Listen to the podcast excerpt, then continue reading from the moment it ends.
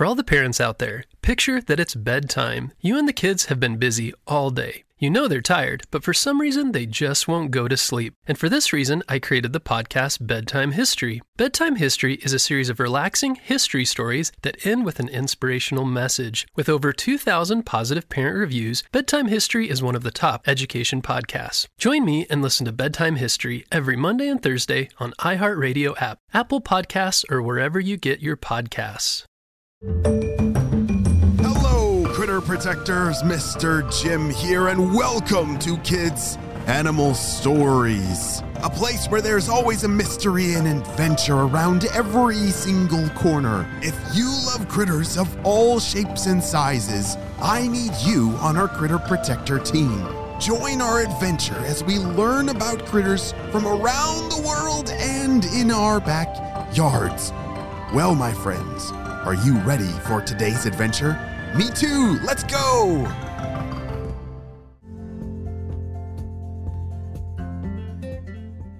There they were an elephant and a giraffe, standing next to a river, about to cross it. Well, I think Connor was. I'm not so sure if Nora was quite ready. Yeah, I just don't know if I can do it. I really don't know how to swim. I don't know how to go underwater. There's a lot of things about water that I don't know how to do, said Nora. Oh, it's okay. I know you can do it, said Connor the giraffe. Just stay with me and then we'll cross together. Hold on to my tail if you get scared. Okay, said Nora.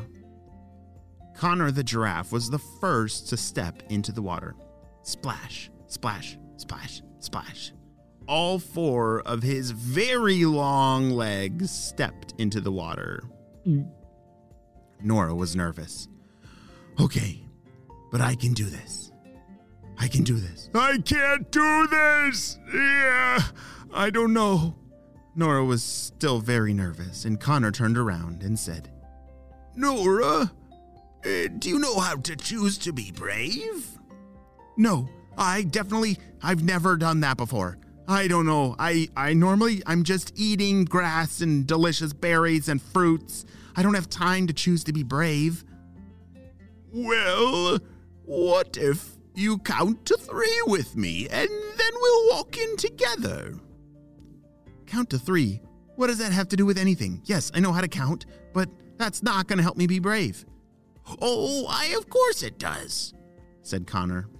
You see, when you say three, you cannot go back.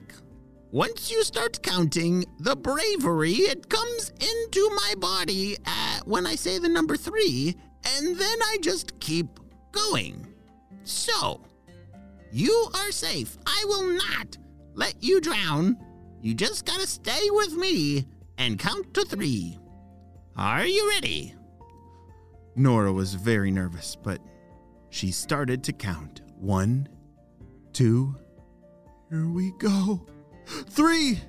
Uh, okay. Splish, splash, splish, splash. Wait.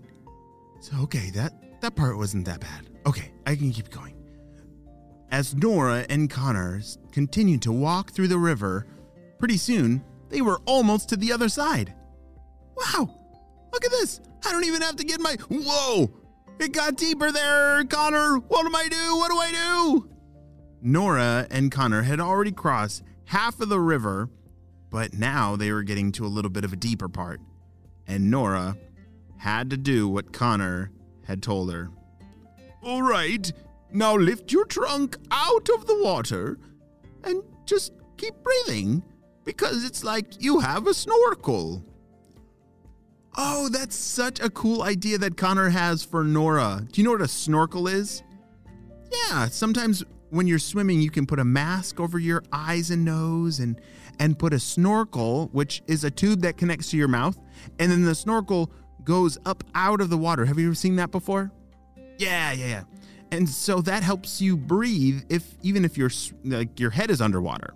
It's a pretty cool thing, but I guess elephants she has one built in. That would be so cool. Well, I guess that would mean we'd have to have a really long nose like elephants. I don't know if I want that. But it's pretty cool for elephants that they're built that way because they have a snorkel built in. So as Nora continued to walk through the river, she stuck her trunk out of the water and closed her eyes because the water was now over her eyes. She kept walking and following behind Connor the giraffe's tail.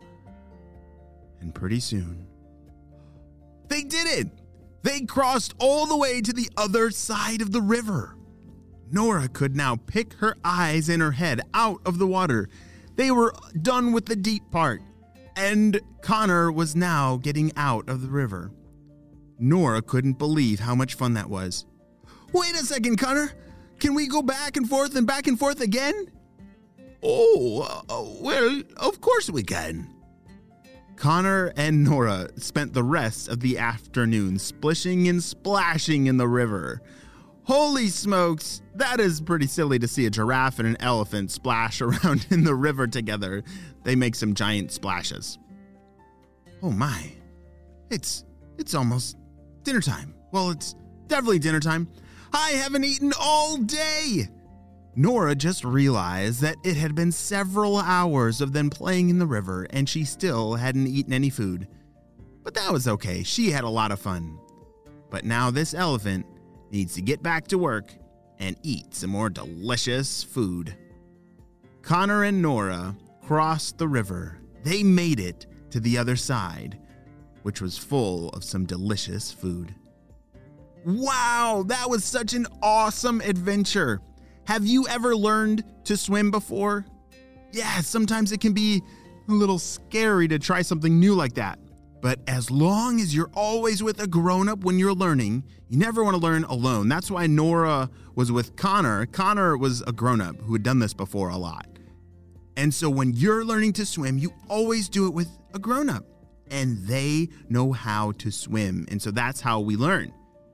All right, friends. Well, I hope you have a super duper day, and I hope that you can be just as great of a swimmer as Connor and Nora. The end. For all the parents out there, picture that it's bedtime. You and the kids have been busy all day. You know they're tired, but with all that anxious energy, they just won't go to sleep. This was my kids every night. But I did find that stories calmed their mind and gave them something to focus on. So, six years ago, I created the kids' podcast, Bedtime History, to help solve that problem. Bedtime History is a series of relaxing history stories that end with an inspirational message. We have episodes about Jackie Robinson, Neil Armstrong, Maya Angelou, and Sacagawea. Episodes also include topics like space exploration, engineering, the rise and fall of civilizations, and major events like the Civil Rights Movement and the Transcontinental Railroad. With over 2,000 positive parent reviews, Bedtime History is one of the top education podcasts. This week, join me and listen to Bedtime History every Monday and Thursday on iHeartRadio app, Apple Podcasts, or wherever you get your podcasts.